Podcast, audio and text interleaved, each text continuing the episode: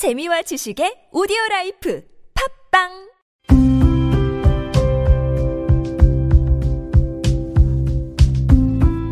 칼럼을 읽어드립니다.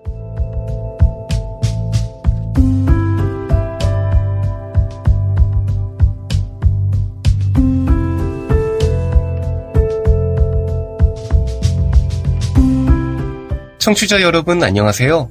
4월 5일 일요일 칼럼을 읽어드립니다. 캐스터 이호준입니다. 칼럼을 읽어드립니다에서는 여러분과 같이 고민하고 장에게 최신 정보를 담은 글을 골라 전해드리고자 하는데요. 그럼 바로 오늘의 칼럼부터 만나볼까요?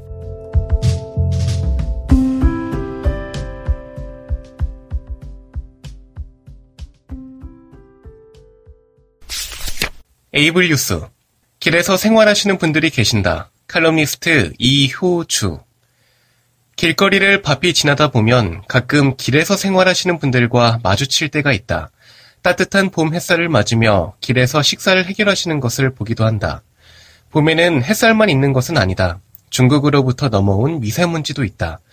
햇살이 따뜻하기는 하나 미세먼지와 함께 삼각김밥, 어떤 때는 빵으로 때우는 모습을 보며 많은 생각을 한다. 기본적으로 짐을 한가득 들고 다니신다. 지저분한 가방에는 옷과 이불 등이 들어있는 듯하다. 깨끗해 보이지는 않는다. 앞을 보고 다니라고 뒤에 눈이 달려있진 않아. 어제 잠깐 집을 나섰다가 자주 보던 아저씨가 품에 이불을 들고 지나가는 사람들을 향해 이야기를 하시는 것을 보았다. 발달 장애인이었다. 어느 순간 보호를 해줄 가족이 없어져 길에서 생활하고 계신 것이었다. 마스크도 하지 않고 다니신다. 마스크의 가격이 하루가 다르게 천정부지를 달리고 있으니 마스크 살 돈으로 밥을 사 먹지 않을까 하는 생각을 하며 지나갔다. 발달 장애인을 지원한 적이 있다. 그들은 사람들에게 많은 방식으로 이야기를 한다. 자기는 이게 필요한데 이것을 줄 수 있겠느냐 이렇게 이야기하는 사람은 없었다. 가게에 들어가 들고 있는 동전을 다 쏟아놓고 필요한 물건을 들고 간다거나 물건을 그냥 들고 가면 나중에 센터나 나에게 연락이 왔다. 당황스러웠으나 이들의 잘못은 아니다. 사람들과 섞여 일정 부분 소통하는 방식을 배웠어야 했고, 사람들 역시 이들이 하는 이야기들을 듣는 연습을 해야 했다. 서로 배워가야 하는 것이다.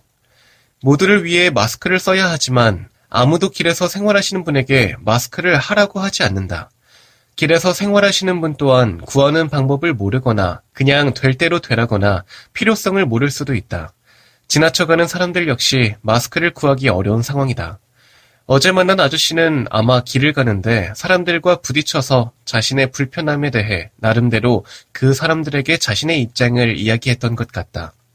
시설에서 40년간 살다 이제야 자립을 준비하는 분이 있다.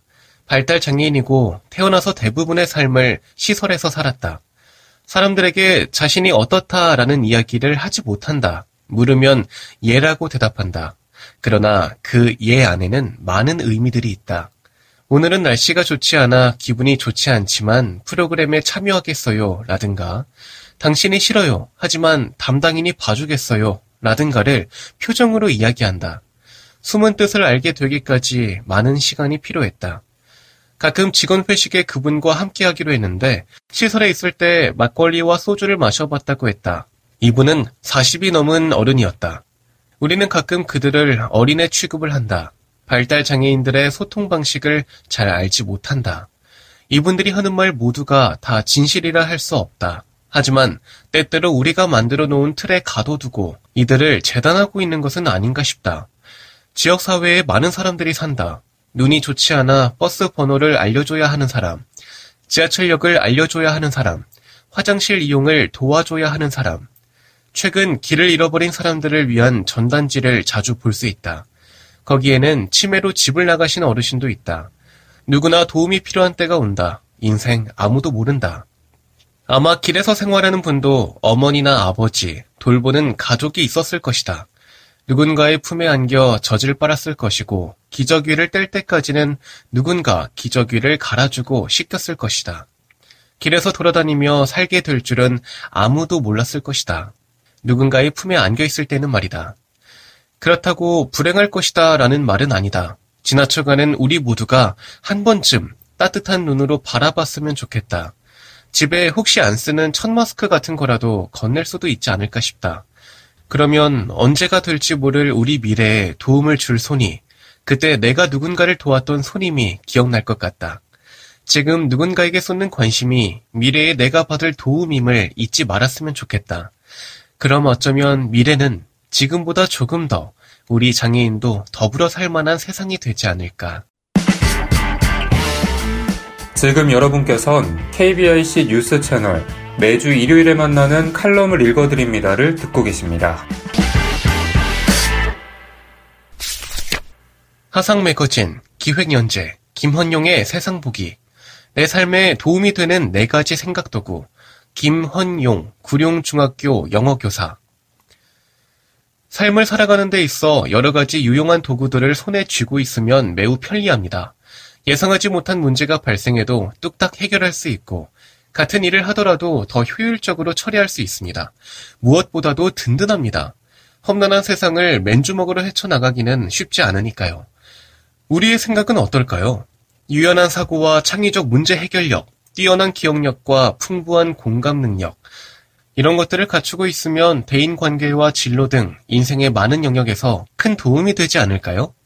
이런 능력들을 한 번에 향상시키는 것은 불가능해도 다행히 많은 생각 도구들은 얼마든지 개발할 수 있고 훈련을 통해 자신이 원할 때 꺼내어 사용할 수도 있습니다.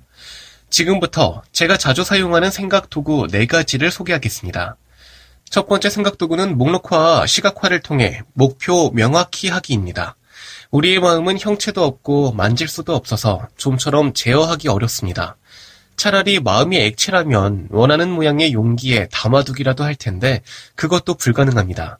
때론 지나가는 성광처럼, 때론 폭발한 포탄의 파편처럼 산발적으로 나타났다 사라지는 마음을 어떻게 핀으로 고정할 수 있을까요? 한 가지 유력한 방법은 글로 적어두는 것입니다. 오래전에 쓴 일기를 오랜만에 꺼내어 보면 당시의 생각이나 기분이 고스란히 되살아나는 것을 느낄 때가 있죠. 하지만 글도 효율성 면에서는 후한 점수를 주기 어려운 생각 도구입니다. 드리는 노력에 비해 저장할 수 있는 정보의 양이 매우 적기 때문이죠. 모노화와 시각화는 우리의 생각을 조금 더 간결하고 명확하게 저장해 줍니다. 글이 천으로 된 주머니라면 목록화와 시각화는 네모진 신발 상자입니다. 가계부를 정리하거나 버킷리스트를 작성하는 이유는 바로 이 때문입니다. 당장 우리가 무엇을 해야 하고 어떤 순서로 진행해야 할지 구조화하는데 이만한 도구는 없는 것 같습니다. 최근 저는 마이크로소프트 엑셀을 이용해서 일과를 정리하고 일주일 계획을 세우기 시작했습니다. 매일매일 습관적으로 하는 일들을 몇 가지 활동으로 분류하고 그것을 바탕으로 매일 그날 한 일들을 되돌아봅니다. 일요일에는 그 다음 주에 할 일들을 오전, 오후, 저녁으로 나누어 적고 하루가 지나면 실제로 한 일들로 내용을 수정합니다. 효과는 좋습니다. 무엇보다도 나의 삶을 내가 제어하고 있다는 충만감이 듭니다. 해야 할 일을 추상적인 개념이 아닌 2차원의 표 형태로 떠올리니 훨씬 기억하기도 좋습니다. 요컨대 이 생각도구의 효과는 일상의 체계가 부여되고 자연스럽게 현실적인 목표가 도출된다는 겁니다. 가끔 사람들의 심리를 이해하기 어려울 때가 있습니다. 왜 어떤 사람은 늘 불평불만만 하고 어떤 사람은 속 터질 정도로 태평하기만 한지, 왜 어떤 사람은 지나치리만큼 꼼꼼하고 어떤 사람은 무모하리만큼 일을 벌이는지, 이렇게 사람마다 다른 심리 특성을 이해하는데 제게 큰 도움을 준 책이 한권 있습니다. 어떻게 의욕을 끌어낼 것인가 라는 책이 그것입니다. 저자들에 따르면 인간의 심리 유형은 안전 지향형과 성취 지향형으로 나눌 수 있다고 합니다. 안정 지향형인 사람은 세상을 바라볼 때 위험이나 피해를 최소화하는 관점에서 바라보는 경향이 있다고 합니다. 물건을 살 때 그것이 가져다 줄 효용을 고려하기보다는 그것이 기대에 못 미쳐 돈 낭비가 되지 않을지를 먼저 걱정하는 것이 안정지향형 사람들의 특징입니다. 반대로 성취지향형인 사람은 세상을 바라볼 때 이득과 성장의 가능성의 관점에서 바라보는 경향이 있다고 합니다. 이들은 물건을 살 때 스펙을 꼼꼼히 따져보기보다는 그 물건이 나의 삶에 어떻게 도움이 될지를 생각해보고 긍정적인 측면이 우세하면 과감하게 구매 버튼을 누릅니다. 이러한 심리의 차이는 비단 물건을 고를 때만 작용하는 것이 아니고 자녀 양육, 언어 습관, 진로 선택, 심지어 여행지를 고르는 데에도 영향을 미친다고 합니다. 이 명쾌한 구분법은 인간 심리의 복잡성을 다소 단순화하는 측면도 없지 않지만 제가 속한 다양한 관계망 속에서 마주치는 사람들의 성격을 이해하는데 매우 유용한 도구가 되어 주었습니다. 중요한 선택을 앞두고 한쪽 방향으로 계속 생각이 치우치는 사람에게 조언을 해줄 수도 있었고, 무엇보다 세상을 부정적으로 바라본다고 자칫 오해받기 쉬운 사람들을 이해하는데 도움이 되었죠. 이 책에 따르면 계속 자신의 실수를 곱씹거나 남을 먼저 의심하고 보는 성격도 꼭 부정적인 성격이라고 보기 어렵습니다. 자칫 발생할 수 있는 위험을 최소화하고 자신이 맡은 책임을 완수하기 위해 최선을 다하는 안정지향형 성격일 수 있는 거죠. 어, 요컨대 이 생각 도구의 효과는 다른 사람의 행동 동기를 더 잘 이해하게 되고 남들에게서 상처를 덜 받게 된다는 겁니다. 시각장애인으로 살다 보면 절망적인 상황에 자주 맞닥뜨리게 됩니다. 실수로 떨어뜨린 물건을 찾는데 10분씩 낭비하는가 하면 매일 다니던 길을 헤매다가 장애물에 부딪히곤 합니다. 그럴 때면 삶에 대한 의욕이 조금씩 꺾이는 것을 느낍니다. 먼 곳에는 안 가게 되고 새로운 사람을 만나는 것이 괜히 부질없게 느껴집니다. 학교에서 아이들을 가르치면서 유튜버나 아이돌 연예인에 관한 이야기가 나오면 왠지 할 말이 사라지는 것은 비단 시각장애인 교사만의 문제는 아닐 텐데 지레 시각장애 탓을 하고 있는 저 자신을 자주 발견합니다. 업무를 하면서 주변 사람들로부터 도움을 받거나 길을 가면서 다른 분에게 안내를 받다 보면 감사하면서도 가끔은 나 자신이 한없이 의존적인 사람이란 기분에 사로잡히게 됩니다. 세상은 시각장애를 염두에 두고 살게 되지 않았고 그런 와중에도 사람들은 한없이 내게 친절한데 그럼에도 나의 노력만으로는 끝내 다다를 수 없는 어떤 상태가 있는 것이 아닌가 하는 복잡하고 모순된 감정에 휩싸이곤 합니다. 바로 이럴 때 저를 죽빛처럼 내리치는 생각이 있습니다. 바로 유엔에서 말하는 장애 인권 모델이라는 것입니다. 장애 인권 모델은 장애인 권리 협약을 관통하는 장애관으로서 단순히 말하자면 장애인도 다른 사람과 동등하게 존엄할 권리가 있다는 관점이죠. 이는 우리에게 익히 알려진 두 가지의 장애관에 대한 제3의 대안이라고 볼 수 있습니다. 잘 알려진 두 가지 모델을 장애를 특정한 기능이 결핍된 상태, 즉 회복해야 하는 상태로 보는 의료적 모델과 장애를 불평등한 사회적 환경의 산물로 보는 사회적 모델입니다.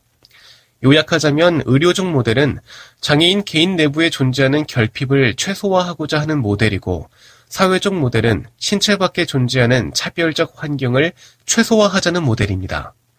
그런데 제3의 대안인 장애인권 모델은 두 가지 방향의 결핍을 모두 인정함과 동시에 궁극적으로 장애인이 누려야 할 존엄을 달성하는 데 초점을 둡니다.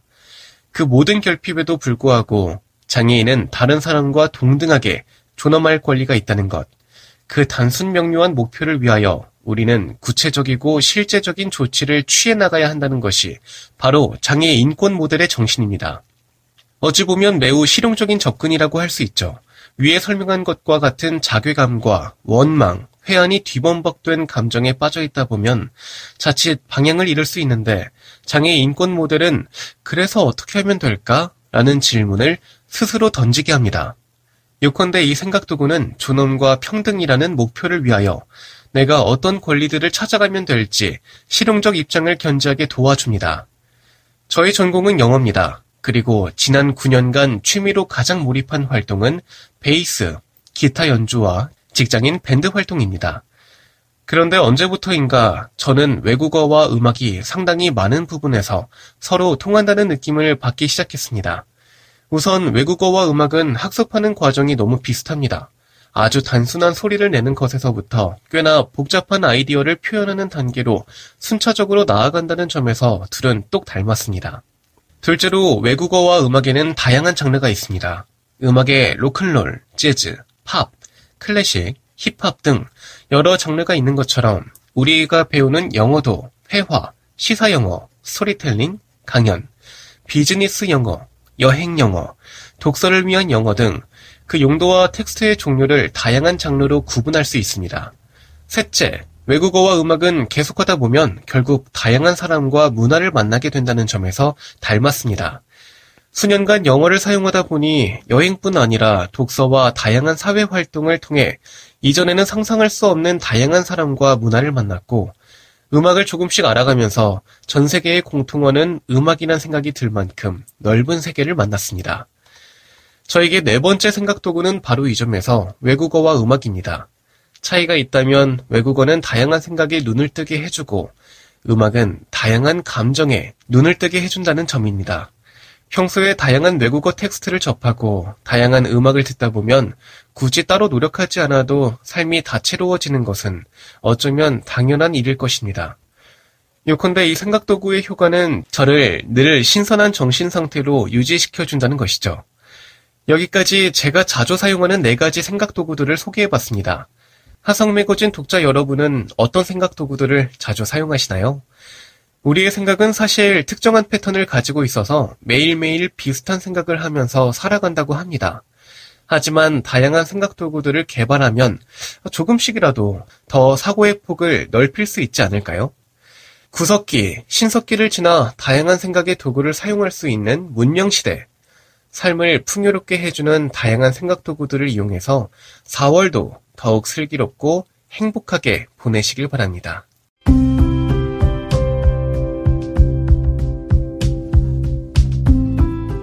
4월 5일 일요일 칼럼을 읽어드립니다. 오늘 준비한 소식은 여기까지입니다. 지금까지 제작의 이창훈, 진행의 이호준이었습니다. 끝까지 청취해주셔서 고맙습니다.